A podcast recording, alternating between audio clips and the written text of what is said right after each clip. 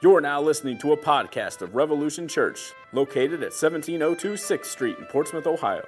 Revolution meets on Sunday evenings at 6 p.m.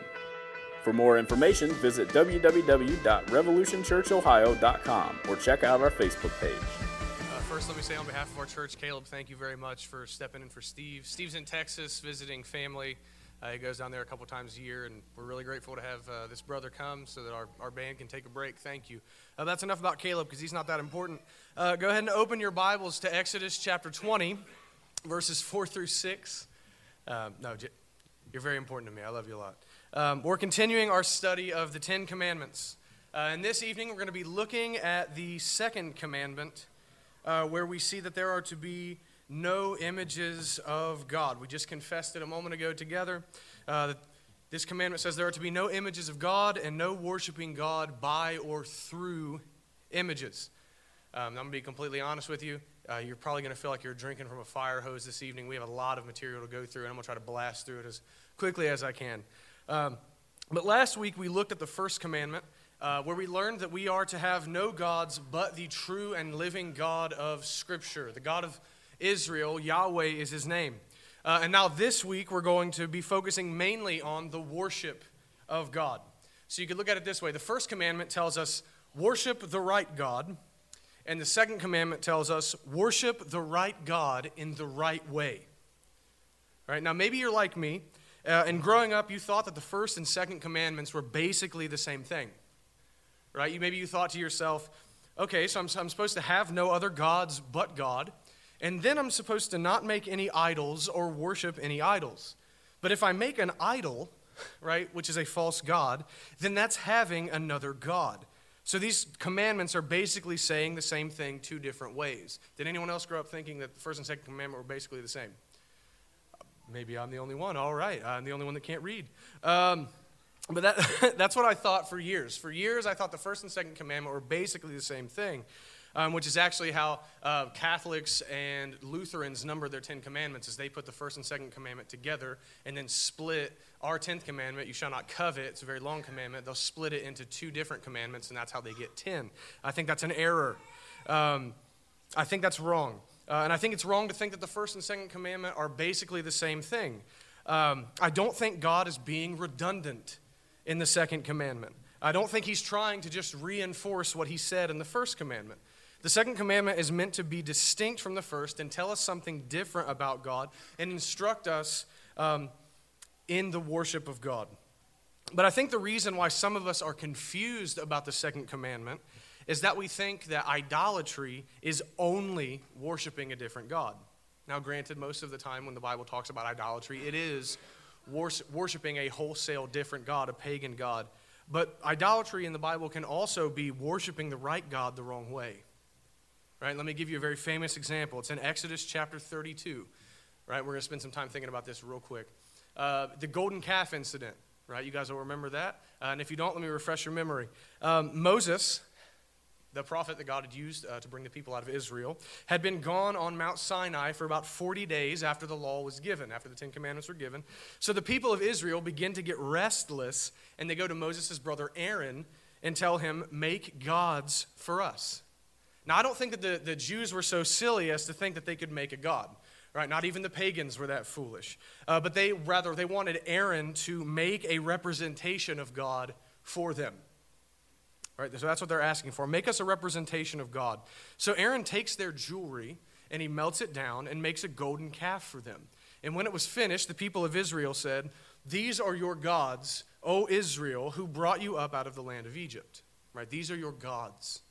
And this is usually where people think that they're worshiping a completely different God. But I think that that's actually a mistranslation, and I don't say that lightly, right? And I'm not the only one that thinks this, so don't think that I'm crazy. Uh, that word there that says, These are your gods, O Israel, that word gods in Hebrew is Elohim. Now, Elohim can be translated into plural gods with a tiny g, or depending on the context, it can be translated capital G, God, singular. Elohim is one of the generic names for God. Now, think about this context. Aaron made how many calves? I shouldn't have pluralized it. He made one, right? He made one golden calf. And it doesn't make any sense to say that the one object is God's in the plural, right? So I think, and other translations in English actually read, but I think it should say, This is your God who brought you out of Egypt. Again, because they're meaning it to represent Yahweh. Furthermore, after Aaron built an altar for this idol in Exodus 32, we read in verse 5 Aaron declares, Tomorrow shall be a feast to the Lord. Tomorrow shall be a feast to Yahweh, the God of Israel. So, at the minimum, this calf is somehow linked to the worship of Yahweh, the true and living God. Later in the chapter, we actually see God saying to Moses in verses 7 and 8, Go down, for your people whom you brought up out of the land of Egypt have corrupted themselves. They have turned aside quickly out of the way that I commanded them. Now, what commandment had they turned aside from? They didn't break the first commandment, they were worshiping Yahweh. They had turned away from the second commandment. And this is why God gets angry with them. They turned away from the second commandment by making an image that represented God. They made a, a yearling bull, a calf. And in their minds, the bull probably represented the power of God to lead them out of Egypt. And they turned away from the second commandment by worshiping God through the bull, using it as a point of focus and a conduit of sorts to God.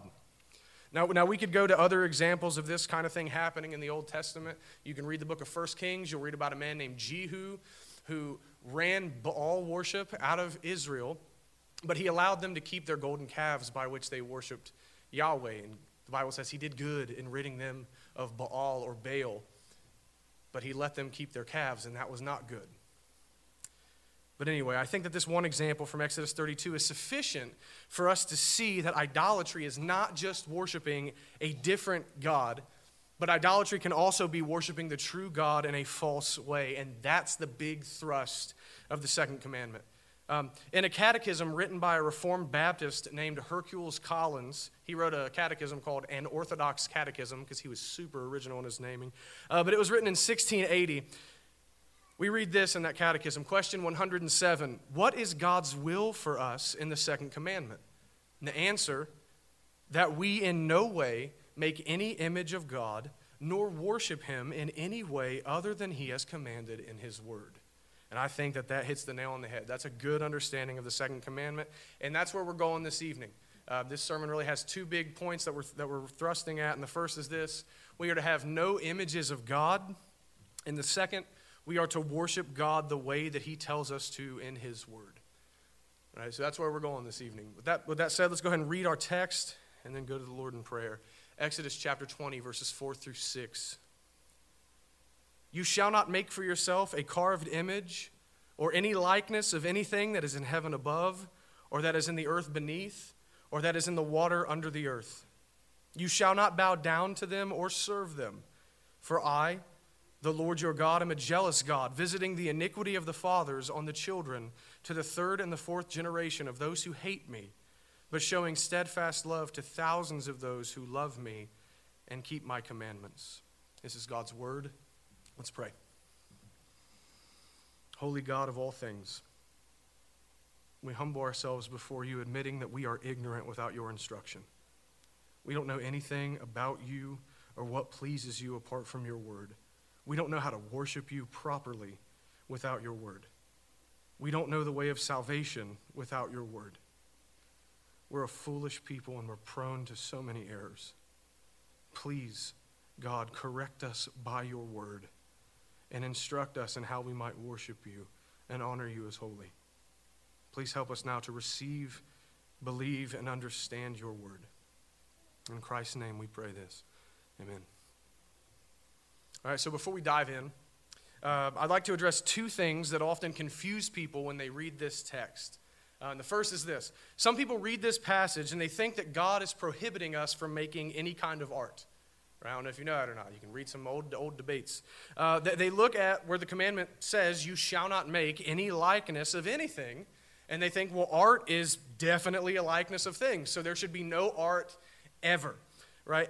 Uh, that's not true, right? We're not going to spend a whole lot of time on that. Uh, that's just not true. Uh, if you actually go over to chapter 31 of Exodus, you can read where God tells Moses that he has given artists help, wisdom, and ability by the Holy Spirit to aid them as they make all the decorations and art that is to go in the tabernacle. Right? So No worries if you like to draw, sculpt, paint, or whatever it is that artists do. I don't know what you do. I don't like that. Um, more power to you. Uh, art is totally acceptable, though. Right? I like I like looking at art. I don't like to make it. That's what I meant. Right? I'm not a barbarian. Um, but yeah, art is totally acceptable. God actually commanded artists to make artwork for the tabernacle. I just wanted to be clear on that. It's not saying that you can't draw. Um, but the second thing I want to address before we dive into this, um, people get hung up on the warning in this commandment. Right? So let's go ahead and read that again. The warning. For I, Yahweh your God, am a jealous God, visiting the iniquity of the fathers on the children to the third and the fourth generation of those who hate me, but showing steadfast love to thousands of those who love me and keep my commandments. Now, people read that and think that God is promising to punish children because their parents were wicked. And that's not quite what this passage is teaching us. Right? In fact, Ezekiel chapter 18, verse 20, refutes that kind of understanding of this morning. And let me read Ezekiel 18, 20 to you. The soul who sins shall die. The son shall not suffer for the iniquity of the father, nor the father suffer for the iniquity of the son. The righteousness of the righteous shall be upon himself, and the wickedness of the wicked shall be upon himself. Right? So God makes it clear that just because a parent, in this case, a father, is evil, that does not mean that the children are automatically going to be punished by God because of their father's sins. And if you're like me and you had a father who's very evil, you praise God that, that he renders every man accountable for his own actions and not the actions of his parents. Um, in fact, I, I want to push that further. Look at the condition in this warning here in Exodus chapter 20. Uh, the condition on this warning of punishment to future generations of children. God says that He will visit the iniquity of the fathers on the children to the third and the fourth generation of those who hate me. So if the children turn from the sins of their parents, they won't be punished. If they turn from the sins of their parents, they won't be punished. Punishment from God is only to those who hate Him and are disloyal to Him. That's what it means to hate Him here, those who are disloyal. Likewise, the steadfast love of God is only to those who love Him and keep His commandments. Right? So children aren't necessarily saved because of the faith of their parents, and they're not necessarily condemned because of the wickedness of their parents. Right? So enough about what this text is not telling us. What is this text saying then? What's the purpose of this warning? What is God saying? I think that God's warning us that parents, by example, often lead their children into sin. And this is a fitting thing for us to talk about here for a minute with all your children sitting here amongst you, parents. Often parents lead their children into sin. And when children follow that sinful example, they too will be punished. Children often follow their parents into ungodliness and unbelief. Likewise, likewise, parents by example often help lead their children to know God and to worship him rightly and to obey him. And if the children pursue God like their parents, they too will be saved. Right? Or another way to look at it, and Kevin DeYoung put it this way it's as if God is saying, There will be no excuse of, quote, I was just doing what my parents taught me. There'll be no excuse of that. Every person is going to be responsible for their own sin in the end. And children won't be able to look at their parents and say, I just did what they told me. God will render everyone accountable. But, parents, a quick aside what a responsibility God is laying before you. What a responsibility he's, he's giving to you to teach your children proper reverence for God and the proper worship of God. The way we raise our children can affect multiple generations to come. And this is not a refutation of the sovereignty of God in salvation. We believe that God ordains the means as well as the ends.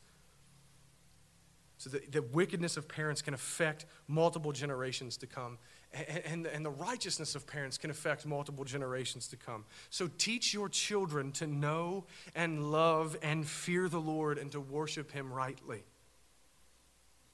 Take time. Again, I harp on this a lot. Do family worship. Spend time in prayer. Read the word together. Whenever you discipline your children, talk to them that you're not disciplining them because they've broken mom and dad's rules, but because they have violated the law of God. Teach your children to know and fear the Lord. But this is a call for all of us, but especially parents, to take seriously the commandments of God, particularly in this case, the proper worship of God. But diving into this commandment now, the first thing that we see is God giving us a prohibition of making any image that is meant to depict Him or represent Him or be some kind of worship conduit for us. Right? And this is any kind of image, whether it be drawing or sculpture, statue, painting, whatever. There are to be no images of God. We're not to make them and we're not to possess them. Right? So seeing the surface level what of the commandment is pretty easy. Right? It's very easy. The what and the commandments are often very easy to see. But why? That's always the question I want to ask. Why would God command this? Why does God forbid us from making images that attempt to depict Him or represent Him? And I want to give you three things real quick, again, because there's, there's so much to talk about with this commandment. But why does God hate images that attempt to represent Him or depict Him? Well, first and foremost, God commands us to make no images of Him because it is an offense to His majesty. It's an offense to the majesty of God. Guys, I want you guys to see a big God. That's one of my prayers is that you would see a big, majestic God and think very highly of him. God is holy. He is utterly unique and he's transcendent. He's so above us and everything that he's made. He's above everything and anything in all of creation. And in light of his transcendence and his majesty as the only God who is completely unique, there is nothing that we could make with our hands, no matter how beautiful or how great, that could even remotely do justice to the supremacy, beauty, and greatness of our God. He is absolutely unique and incomparable. He even says in Isaiah chapter 40, verse 25, it's become one of my favorite verses To whom then will you compare me? That I should be like him. Right? The King James says, To whom will you liken me? I actually like that. Who will you liken me to? What will you compare me to? What image would you make and say, That's what God is like, or that I should be like that image? There's nothing like God in all of creation. So for us to make an image and say, God is like this, or this represents God, is an absolute insult to Him. We can't compare Him to anything, even the very nature of God, His triune nature as Father, Son, and Holy Spirit, the three in one that we just sang praises to. There's nothing that we can compare that to in, in all of creation. If you try, you'll accidentally fall into a heresy. right? There's nothing for us to compare him to. So, what would we dare compare our God to in an image? Second reason God hates images, uh, that attempt to depict himself, is that we could never make any image that encompasses all of who God is. Every depiction or image that we could make would fall woefully short of being accurate to all of the attributes of God. All right, let me give you an example. If we made an image attempting to depict the love of God, right, or the loving attribute, or rather the attribute of God's love, then we would do so at the expense of his other attributes. And hear me out. There's, there's a doctrine, you write this down if you're taking notes. It's called divine simplicity. Do a study on that. Take a Lord's Day, before you come to worship, study divine simplicity. And that doctrine says that God is all of who He is at once. His name, I am that I am. He is pure being, He is the sum total of His attributes at all times. Right? He's not loving at some points and wrathful at others. He is all of who He is at once. All that is in God is God. But an image can only highlight one or a few things about God at a time and God is greater than that image. You cannot encompass who God is in an image. He, he's not only is he incomparable, but it just wouldn't be accurate because God is all of who he is all at the same time. Third, we see this, and this to you might seem more practical. We see in the history of Israel that in the Old Testament, um, that eventually images turn into a false God. First, the people make images and no one stops them. And then people attempt to worship God through the images. And eventually, the ground has been worked in their hearts enough that paganism and false gods can come in. I think that, that, there's a correlation between the two. They make an image, they worship the true God falsely, and then they fall into the worship of a pagan God and God would spare us from that kind of a fall. So what does he do? He cuts it off at the root and he says, "No images. I wouldn't I don't want you to fall into that kind of pagan nonsense." Now again, we could go further into the reasons why God detests any attempt to depict him um, by way of image, uh, but there's more for us to consider in this commandment. And what I'm about to do is uh, a bit controversial. Um, a natural question arises when we consider this commandment to make no images of God. And the question is this what about pictures of Jesus? What about images of Jesus? I'm going to shoot straight with you. I'd say no. I'd say no. In light of this commandment, I think the images that try to depict Jesus are not allowed. I think they're a breaking of the second commandment. Now, I'll give you an argument for why here in a minute, but let me say this. Uh, even though he's not here, I'm going to speak for both me and Pastor Steve. Uh, we're not alone on this. Right? We're not crazy. This may be a new thought to you that Im- images of Jesus are a breaking of the second commandment, but it's not a new thought. Um, there are multiple Reformed Baptist catechisms, the Heidelberg Catechism, the Westminster Larger and Shorter Catechisms, all are in line with this view that images of Jesus are prohibited. Not to mention many, many, many great theologians. Right? But I, I want to be fair and honest before I go any further, and I want you to know this. Many many good and godly Christians who love God and want to honor Him would disagree with us. Right? And I just want to be fair and say that. Men like R.C. Sproul, John MacArthur, and Albert Mohler would say the images of Jesus can be acceptable, but they're often unfruitful and foolish, but they're not intrinsically sinful. Now, I wanted to highlight that point, and I wanted to name those three men in particular because I love them all. And I think we can all agree if R.C. Sproul wasn't a Christian, then I don't know very many Christians. Um, right? So I say that because I want you guys to see that faithful, thoughtful Christians can disagree, and I don't believe that this is a salvation issue. Uh, but with that being said, I, I do believe that this is an issue worth debating, and this is an issue worth picking a side on. Why? Because it has to do with the honor and glory of God. As a Christian, if your thought process is only, will I go to hell over this or will I not? You're woefully missing the point. As a Christian, you want to honor God in everything you do, right? So this matters. And that's why we're studying the Ten Commandments, because we want to honor God by obeying Him. Now, if you're new to this debate, or you just flat out disagree with the Reformed understanding of this commandment, let me pose a question to you before I give you an argument for why you should abstain from images of Jesus. Let me ask you this question Why do you want a picture or statue or painting of Jesus? Why do you want one? Is it to make his humanity more real to you? Is it to remind you of something about him or that he did in his earthly life? Is it to affirm his incarnation and affirm his humanity? If that's, if that's why you say that you like and, and, and, and enjoy images of Jesus, uh, or that's their purpose they can serve, to, to all of that, I would say this you have the sufficient Word of God to do those things. You have the Word of God to do those things, to remind you of Christ's humanity and to affirm his humanity and remind you of all that he's done. And I think that we can all, as Christians, agree that the Scriptures are more real and certain than any man made image, and that the Word of God is sufficient for us. Or do you think that images are good because they help you to focus when you pray or do some other kind of religious activity? Right? They make you revere God more because you have an image in front of you, or that the image reminds you of Christ's mediation on your behalf, or something like that. Or, or maybe you like images of Jesus because they stir up some kind of emotion towards God in your heart when you look at them. If that's you, then I would say this that is an explicit violation of the second commandment that we can all get behind.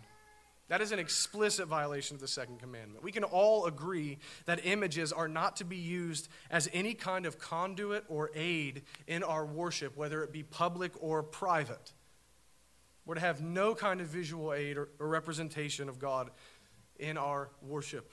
Again, the Word of God is sufficient to help you as you pray. The Word of God is sufficient as you do anything that God requires of you. It's sufficient to remind you of everything that Christ has done, and it's more accurate. And Scripture is certainly sufficient to stoke our affections toward the Lord Jesus. All in all, I can't think of any reason for us to have images that cannot be answered by the Word of God. Right? And what I'm getting at with that is, guys, the Scriptures are sufficient for you. We believe in sola scriptura. The Scriptures are sufficient. We don't need anything else to remind us of Jesus or help us worship.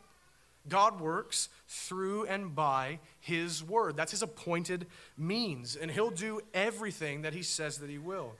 We don't need to supplement His Word with images. And if it's unnecessary and even questionable, then why would we make or possess images of Christ? Right? But here's my argument biblically, right? Because that all sounds great, but where's biblical argument, Dave? Um, here's my one argument, very quickly, uh, on why this pro- prohibition of images applies to Jesus. If you look at Exodus chapter 20, verse 2, who is speaking? The Lord. I am Yahweh. Yahweh is speaking.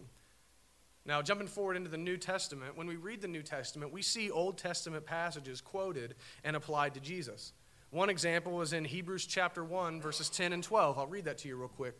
You, Lord, laid the foundation of the earth in the beginning, and the heavens are the work of your hands. They will perish, but you remain. Like a robe, you will roll them up. Like a garment, they will be changed, but you are the same, and your years will have no end.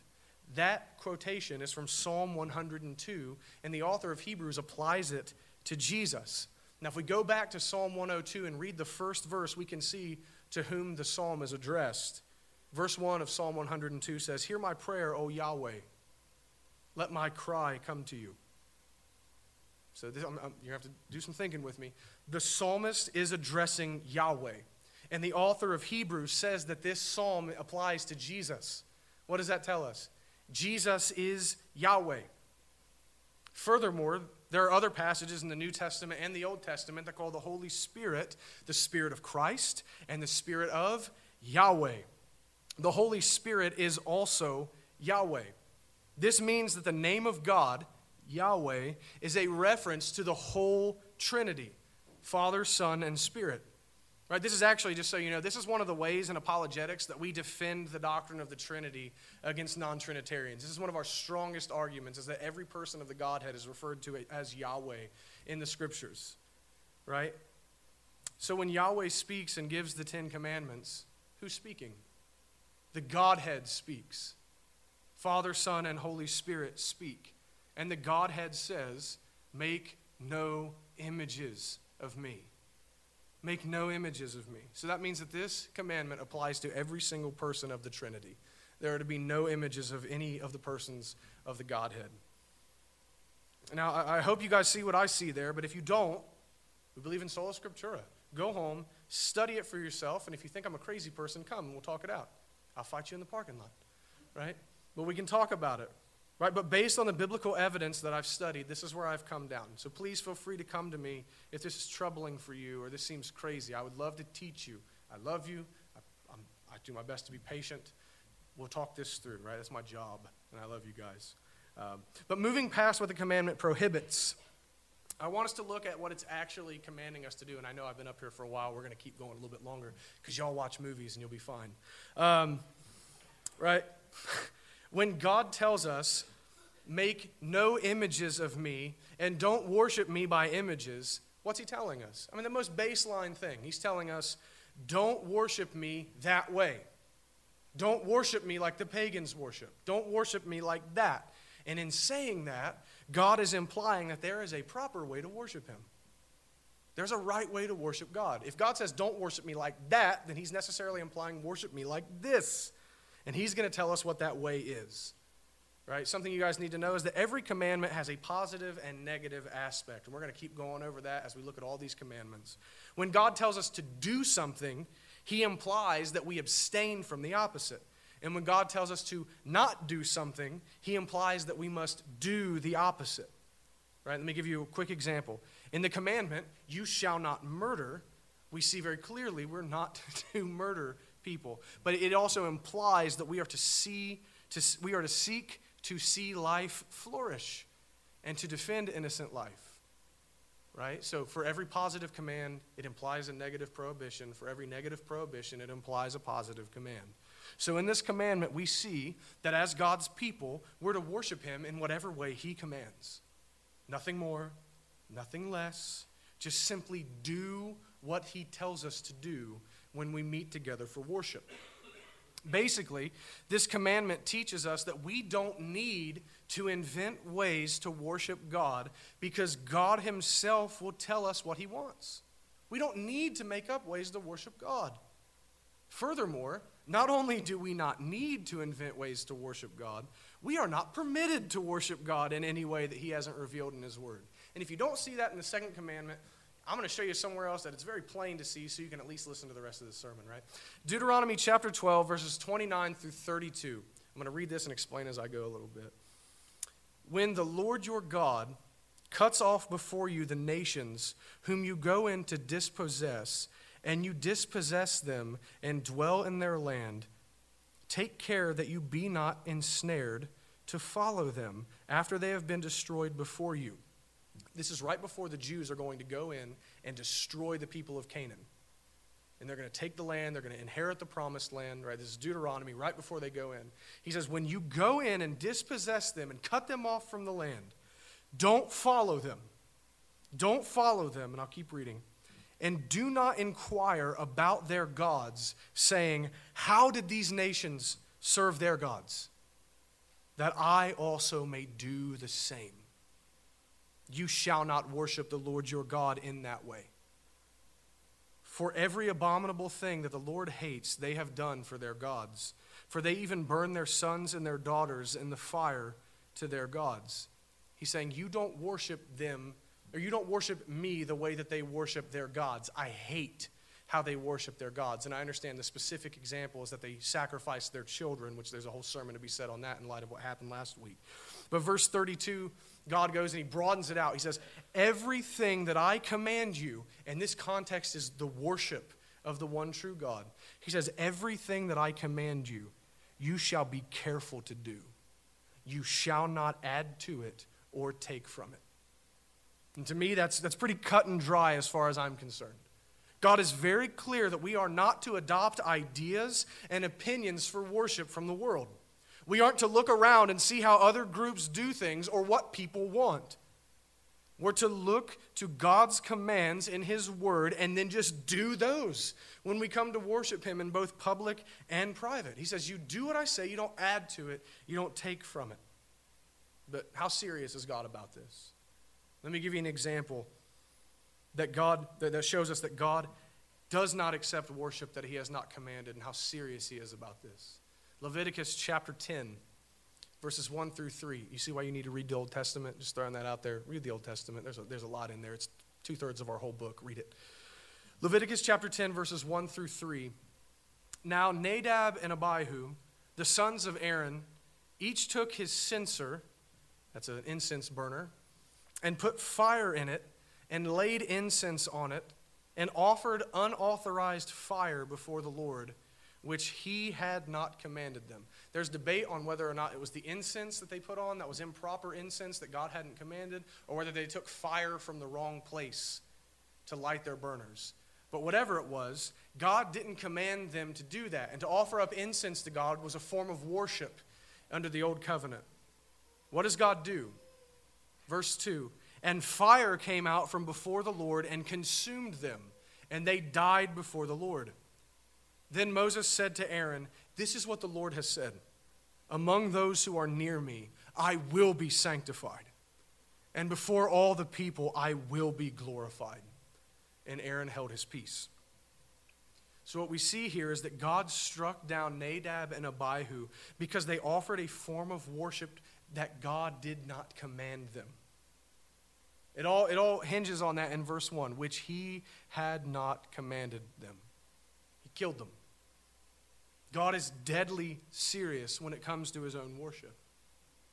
And what was God's reasoning for doing this and making an example of these two?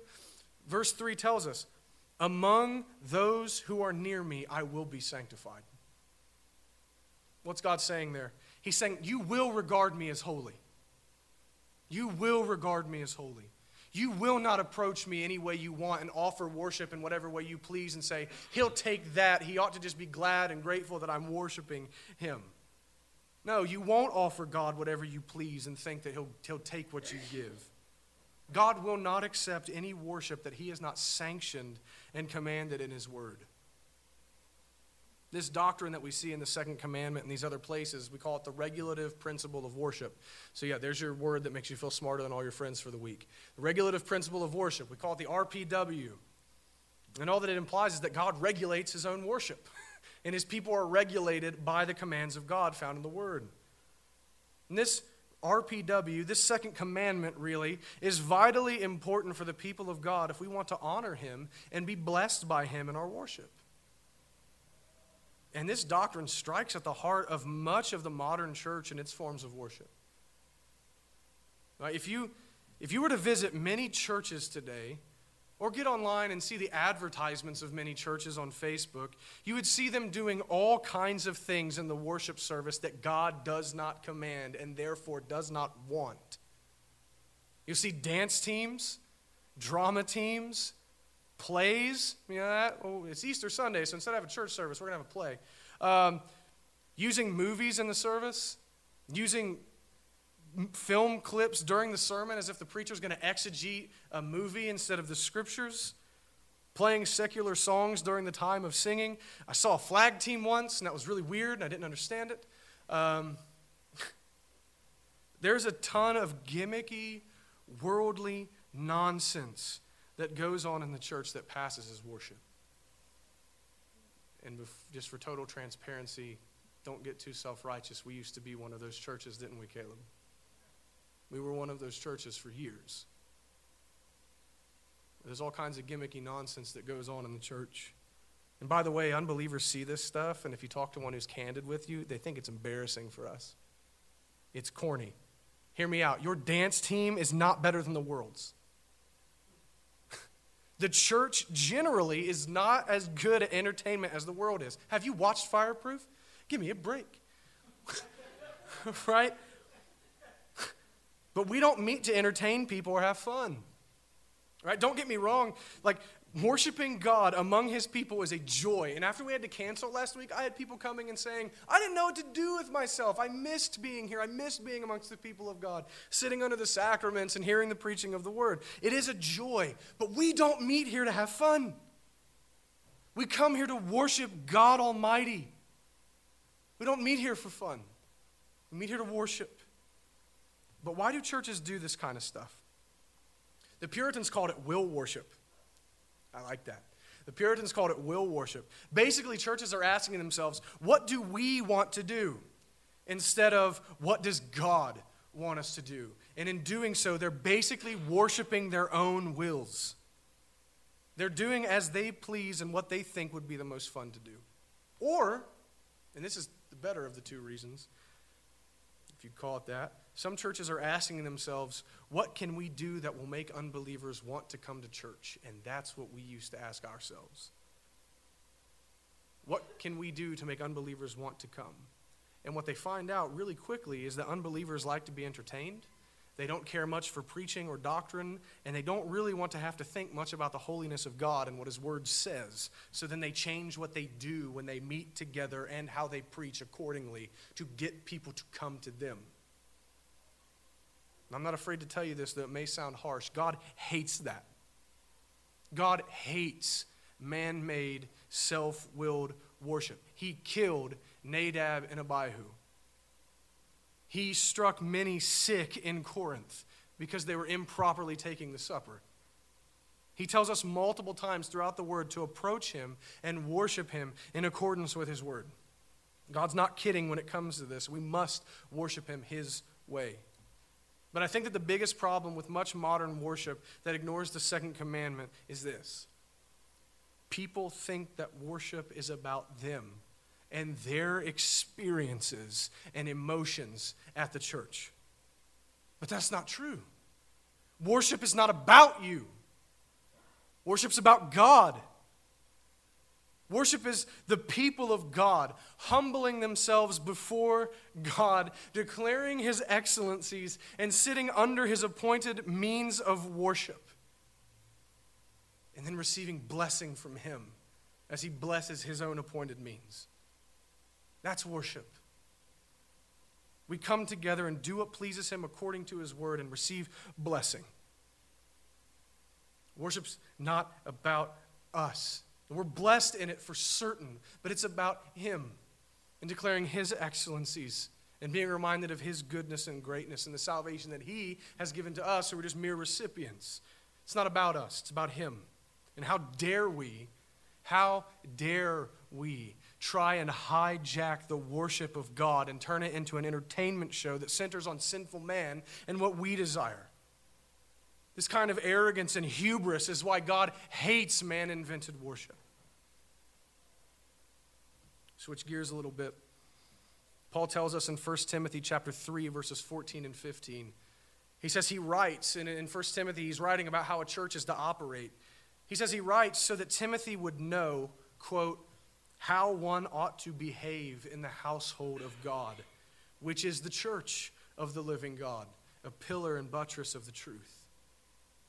He says, I write so that you would know how you ought to behave in the household of God. That tells us that, that there's an oughtness, right? A way that we ought to do things. There's an oughtness to our conduct and worship in the church. And when I say the church, again, like Paul says, I don't mean the building that we meet in. This is a church building. But when God's people assemble, the household of faith, right? The church of the living God, there's an oughtness for what, how we ought to conduct ourselves. But keeping this household theme in mind, I want you to answer who is the master of the house? It's God. God is the master of the house. God is the father of this people. That means that He establishes the rules. He tells us what to do when we gather together. He regulates us, if you will. Listen to me. He is Father, which makes us the children of His household. And children do not make the rules. The Father does. The Father makes the rules. So it's very clear that we must worship God how God wants us to, but how does He want us to worship? That's the question. The Gospel of John, chapter 4, verse 23, our Lord Jesus says, But the hour is coming and is now here when the true worshipers will worship the Father in spirit and truth for the Father is seeking such people to worship him. We must worship God in spirit and in truth. What does it mean to worship in spirit? It means to worship God with a proper heart disposition. This is talking about inwardly. To worship God in spirit is to worship God out of a heart of love and gratitude and thankfulness to God for who He is and the grace that He's shown to you in the Lord Jesus. To worship in spirit, again, describes the heart aspect of worship. And this spiritual worship is brought on and is the fruit of the work of the Holy Spirit in our hearts to change us and make us into true worshipers. Right, so it's this inward disposition. We're to worship in spirit, having been changed by the Spirit of God, to love God and delight in Him. So it's not just a mere external form, but it's an inward worship. And it's to worship in spirit and truth. Now, what is truth? Not to sound like Pontius Pilate or anything, but what is truth when it comes to worship? Truth is the Word of God. In his high priestly prayer in John 17, the Lord Jesus says, Sanctify them by your truth. Your word is truth. So, externally, we're to worship by the word, as we've said many times now, and I hope that's beaten into your brain. But the scriptures are to determine our external forms and methods of worship. And we do this because the scriptures are the only sufficient and infallible and trustworthy source of truth about God and what pleases Him, including the proper way to worship Him. And what does the word tell believers under the new covenant what we're to do externally when we worship? For the sake of brevity, I'm just going to give you a list rather than going into all of the aspects of the means of grace. Uh, one, we preach the word of God. 2 Timothy chapter 4 verse 2, we preach the word. 2, we pray to God alone. 1 Timothy chapter 2 verse 1. We read God's word. 1 Timothy chapter 4 verse 13. We sing songs to God about God. Reverent songs about God that instruct one another in who God is. None of this Jesus is my boyfriend trash, right? That's Colossians 3:16. We sing songs to God about God. We administer baptism, Matthew 28, verses 19 through 20. We partake of the Lord's Supper, 1 Corinthians 11, 26. And though this is kind of debated in the Reformed tradition, we confess our faith, 1 Timothy chapter 3, verse 16. Now, what you see then is that this makes for a pretty plain and simple time of worship, right? It may be kind of long, right? But it's simple, right? It's simple. That's the beauty of it, though. We don't need a bunch of external stuff. Essentially, we just need the Word of God, and that is enough, and it pleases God. The worship of God's people, or rather, when, the, when God's people worship, is not only governed by His revealed Word, but it's also focused on His Word. Everything we do has something to do with the Scriptures, and everything rotates around the Scriptures. That's why the sermon takes up the majority of our worship. Why is that? Because the Word of God is sufficient for us. We don't need anything else. His Word is enough. And listen, this ought to move your heart to worship. We ought to praise this great gift giving God for blessing us with something as great and sufficient as the Scriptures. He's left us with all that we need in His Word. Now, some people, because I like to argue against you if you're thinking contrary to what I'm saying, some people would say that this understanding of the second commandment and worship is stifling, right? That it restricts us too much and that it's too limiting. But hear me out. So what? right, there's my big argument. So what? God has declared that this is how he wants to be worshiped by his people. And worship isn't about you. So, so what if you feel like this is too restrictive? You're not the one being worshiped. You're not the one being worshiped. That's like you asking someone to make you your favorite food, and instead they make their favorite food and say, Yeah, what I wanted tastes better than what you wanted, right? They've missed the point entirely. It wasn't about what they liked, it's what you asked for.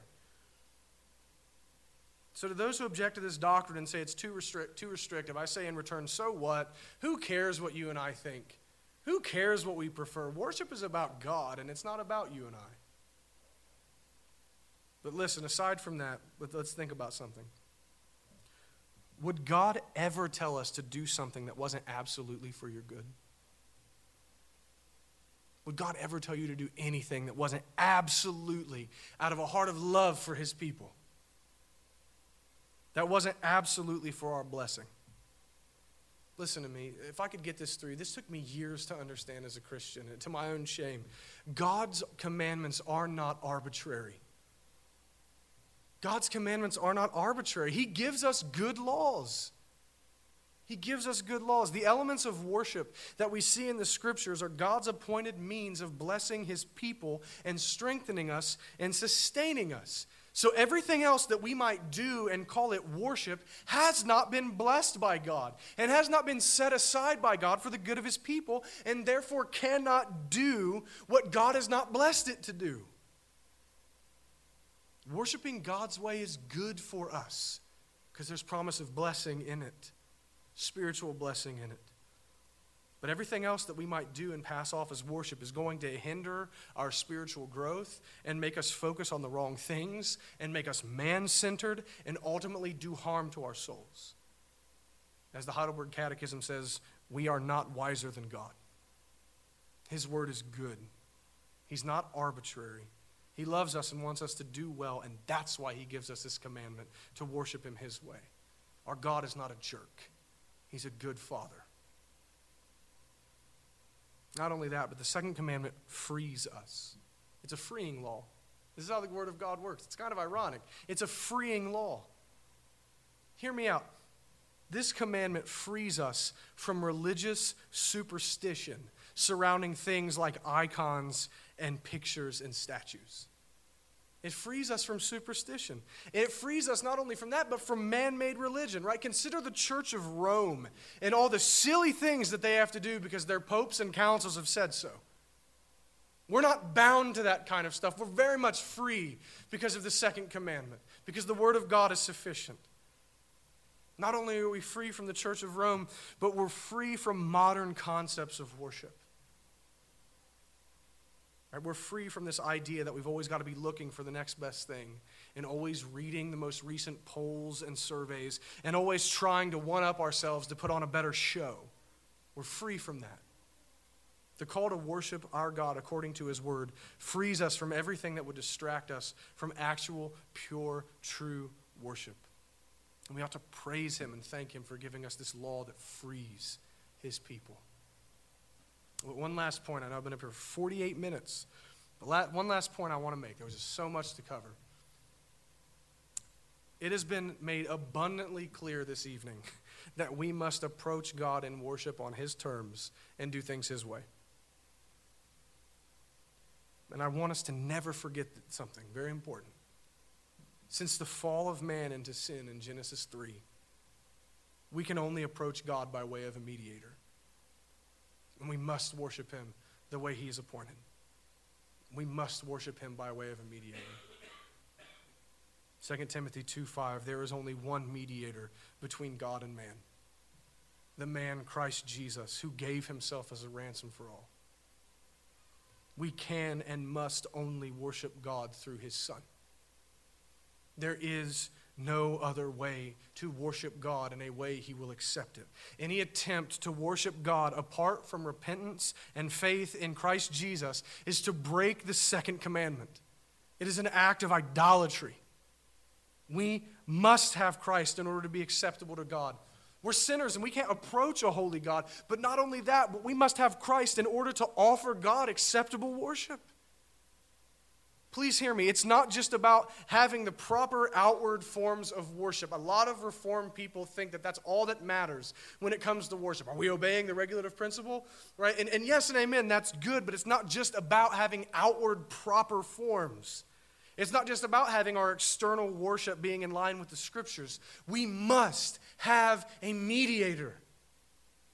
We must have a mediator. We can be as externally proper and theologically correct and as religious as we want to be, but without Christ as mediator, God will hate and reject your worship. Absolutely reject it. Everything that you and I do is tainted with sin. Everything that we would try to present to God is sin stained and imperfect. We need a mediator between us and God to take our worship and make it acceptable. In other words, we must have Christ. We must have Christ. We must, as it were, have our worship bathed in the blood of Christ and his work and be presented by Jesus himself in order for it to be acceptable to God. We need a mediator, and that only mediator is Christ. Apart from him, our worship is just external religion and is disgusting to God. Thanks be to God. He has provided for us everything we need in the Lord Jesus Christ. By faith, Christ has become our mediator. By faith in him, Christ has not only made us clean from our sin and made us presentable to God, but he has made all of our attempts to properly worship God and obey him acceptable to God. God says that we cannot worship him except through his Son. But since we have come to believe on Christ, God beckons us come.